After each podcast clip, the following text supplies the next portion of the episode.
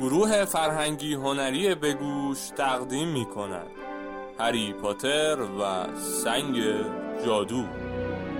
سری از جی کی رولینگ. فصل چهاردهم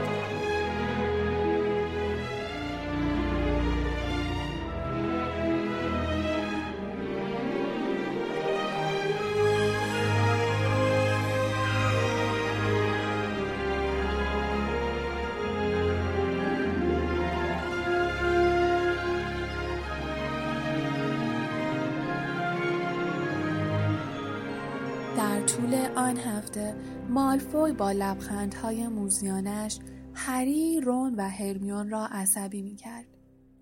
آنها تمام اوقات فراغت خود را در کلبه تاریک هاگرید می گذراندند. بلکه بتوانند او را قانع کنند. هری مصرانه می گفت بزار بره آزادش کن. آخه نمیشه خیلی کوچیکه میمیره. آنها نگاهی به اژدها انداختند که در عرض یک هفته سه برابر شده بود و از سوراخ‌های بینیش دود خارج می‌شد. هاگرید دیگر از انجام وظایف شکاربانی قافل شده بود زیرا تمام وقتش را صرف نگهداری و مراقبت از اژدها می‌کرد. کف کلبه پر از پر جوجه و بطری های خالی کنیاک بود. هاگرید به چشمهای اشکالود اژدها نگاه کرد و گفت اسمشو گذاشتم نوربرت. حالا دیگه منو می‌شناسه. ببین. نوربرت. نوربرت. مامان کو؟ رون آهسته در گوش هری گفت عقلش رو از دست داده. هری به هاگرید گفت دو هفته دیگه همه خونه تو می‌گیره. تازه هر لحظه ممکنه مالفوی بره سراغ دامبلدور و همه چی رو بهش بگه. هاگرید لبش را گاز گرفت و گفت من, من می‌دونم تا ابد نمی‌تونم نگهش دارم ولی نمی‌تونم همینطوری ولش کنم. ناگهان هری به رون نگاه کرد و گفت چارلی. رون گفت مثل که تو هم عقلتو از دست داری میدی. اسم من رونه نه چارلی. نه چارلی برادرتو میگم. همون که توی رومانیو درباره اجدها مطالعه می‌کنه. می‌تونیم نوربرت رو بفرستیم پیش اون. چارلی می‌تونه ازش مراقبت کنه. بعدش همونو یه جای آزاد می‌کنه. رون گفت عالیه. تو چی میگی هاگرید؟ سرانجام هاگرید موافقت کرد و قرار شد جغدی برای چارلی بفرستند و ماجرا را برایش بنویسند.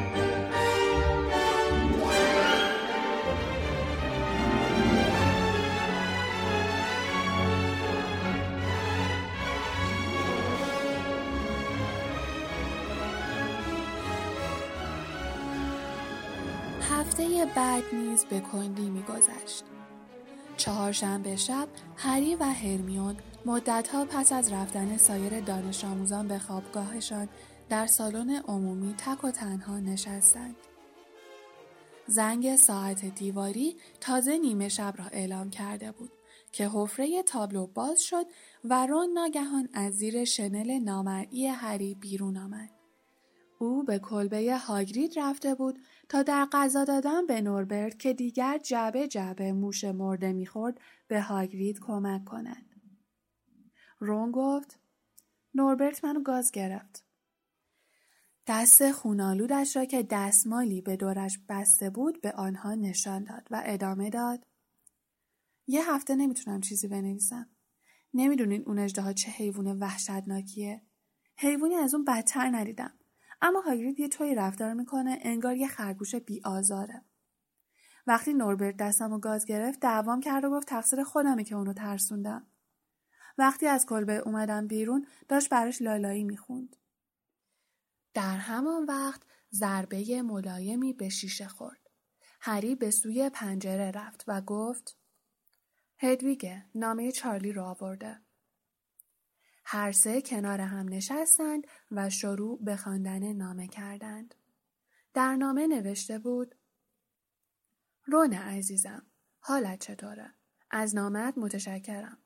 اگر اجده دنداندار نروژی را برایم بفرستید خیلی خوشحال می شوم. ولی فرستادن آن کار آسانی نیست. بهترین راه این است که اجده را با چند تا از دوستانم که قرار است هفته دیگر به دیدنم بیایند بفرستید. ولی تنها مشکلی که وجود دارد این است که هیچ کس نباید آنها را در حال حمله غیرقانونی اجده ببیند. خواهش می‌کنم اجده های دندان دار را نیمه شب شنبه به بالای بلندترین برج مدرسه ببرید. دوستان من به آنجا میآیند و شبانه اجده را به اینجا می آورند. هرچه زودتر جواب را برایم بفرست. قربان تو چارلی. آنها به یکدیگر نگاه کردند و هری گفت ما شنل نامرئی داریم. با وجود اون کار زیاد سختی نیست. فکر می‌کنم شنل به اندازه کافی بزرگه. دو نفرمون با نوربرت زیرش جا میشیم. موافقت آن دو نشان می‌داد که در هفته اخیر چقدر به آنها سخت گذشته است. برای خلاص شدن از شر نوربرت و مالفوی حاضر بودند هر کاری بکنند.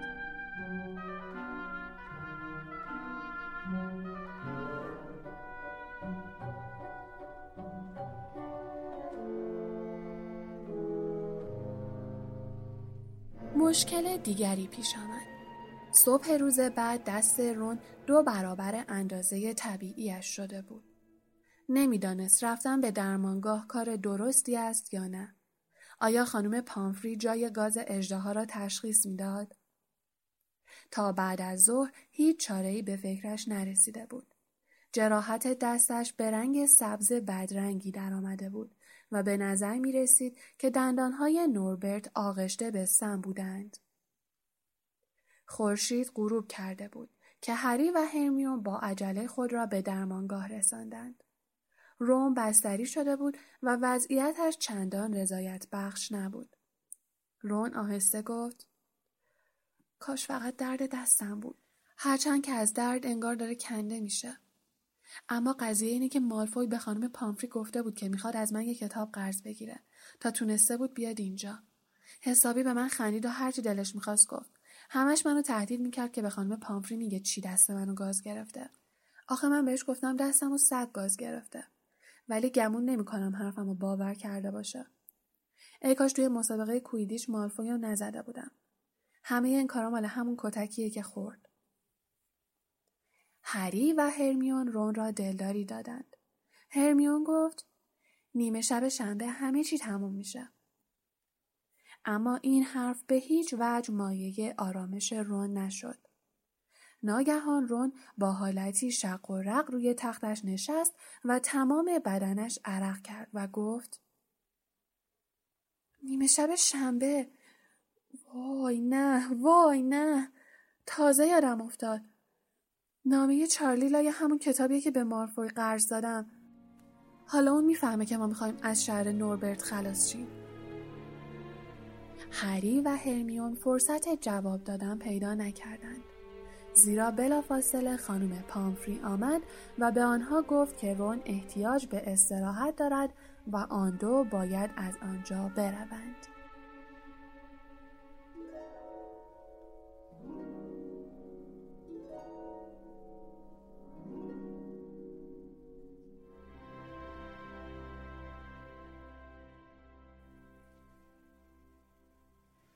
به هرمیون گفت دیگه برای تغییر دادن نقشه فرصت نداریم. دیگه وقت نداریم یه جغده دیگه برای چارلی بفرستیم. این تنها راه خلاص شدن از شهر نوربرته. باید دلمون رو به دریا بزنیم. تازه مالفوی که نمی‌دونه ما شنل نامرئی داریم. وقتی به دیدن هاگرید رفتن چشمشان به فنگ سگ شکاری هاگرید افتاد که با دم باند پیچی شده جلوی کلبه نشسته بود. هاگرید پنجره را باز کرد تا از همانجا با آنها صحبت کند و گفت نمی‌تونم بیارمتون توی کلبه. نوربرت وضعیت خوبی نداره اما خودم از پسش برمیام. وقتی آنها قضیه نامه چارلی را به او گفتند اشک در چشمهایش حلقه زد. البته شاید هم برای این بود که نوربرت در همان لحظه پایش را گاز گرفته بود. آی چیزی نیست. پوتینمو گاز گرفت. داره بازی می‌کنه. بچه هست دیگه. بچه اجده ها دومش را به دیوار کلبه هاگرید کوبید و تمام کلبه را به لرزه درآورد. هری و هرمیون به قلعه برگشتند. دلشان می‌خواست هرچه زودتر شنبه شود. اما زمان به کندی میگذشت.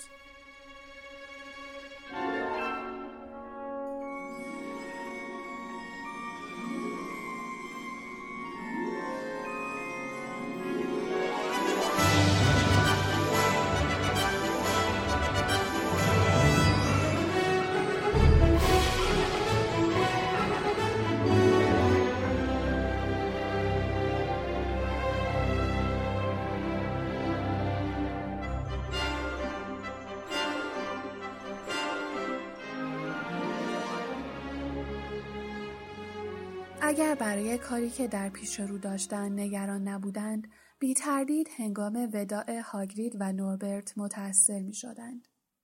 آن شب هوا تاریک و ابری بود. بعد اونوق با دیوار سرسرای بزرگ تنیس بازی می کرد و هری و هرمیون ناچار شدند منتظر بمانند تا او از سر راهشان کنار برود.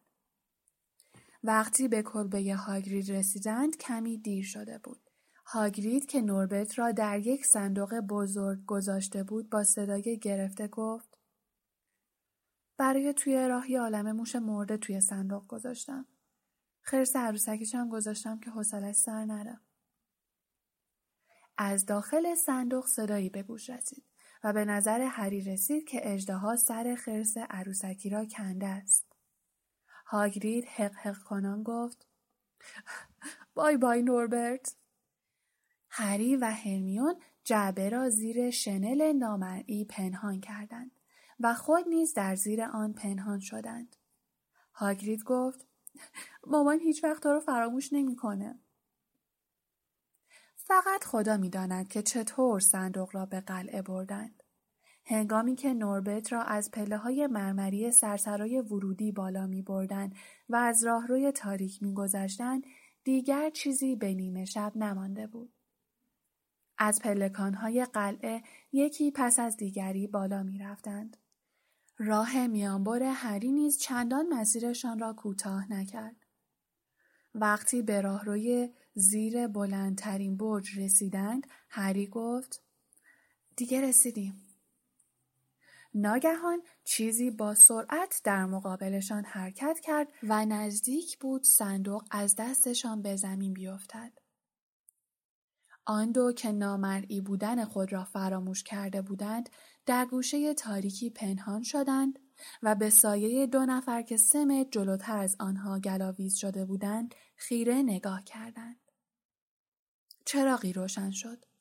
پروفسور مکگوناگال که ربد شامبر چارخانه ای به تن داشت و مویش را با تور بسته بود گوش مالفوی را گرفته بود و فریاد می‌زد برای این کار مجازات میشی بیست امتیازم از گروه اسلیترین کم می‌کنم. چطور جرأت کردی نصف شب این ور اونور پرسه بزنی؟ شما که خبر ندارین پروفسور. امشب هری پاتر میاد اینجا و یه اجدهام با خودش میاره. چه حرفا؟ چطور جرأت می‌کنی از این دروغا بگی؟ زود باش مالفوی. من باید همه چیز رو به پروفسور اسنیپ بگم. بعد از آن بالا رفتن از پلکانهای مارپیچی و شیبدار برج ساده ترین کار دنیا به نظر می آمد. تنها هنگامی که به بالای برج رسیدند و هوای خنک شبانه را احساس کردند از زیر شنل بیرون آمدند تا نفسی تازه کنند. هرمیون که از خوشحالی بالا و پایین می پرید گفت آخ جون مالفوی مجازات میشه.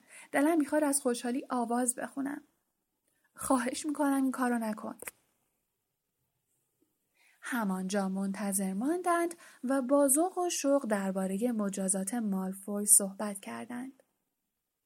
در این میان نوربرت دست و پایش را به دیواره صندوق می‌کشید. ده دقیقه بعد چهار نفر سوار بر جارو به سویشان آمدند. دوستان چارلی شوق تب و سرزنده بودند. آنها افسار و یراقی را که برای بردن نوربرت درست کرده بودند به هری و هرمیون نشان دادند.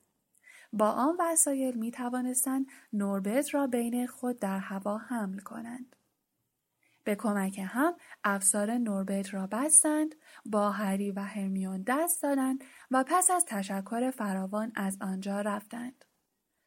سرانجام نوربرت دورتر و دورتر رفت و در تاریکی شب ناپدید شد.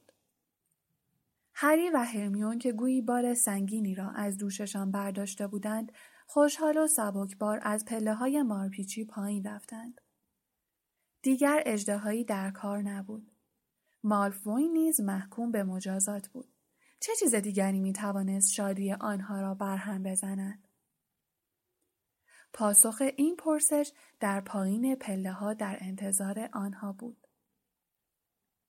همین که به راه رو قدم گذاشتند چهره فیلچ ناگهان در میان سایه های تاریک نمایان شد و با صدایی آهسته گفت به به به دیگه توی درد سر افتادیم. آن دو شنل نامرئی را در بام برج جا گذاشته بودند.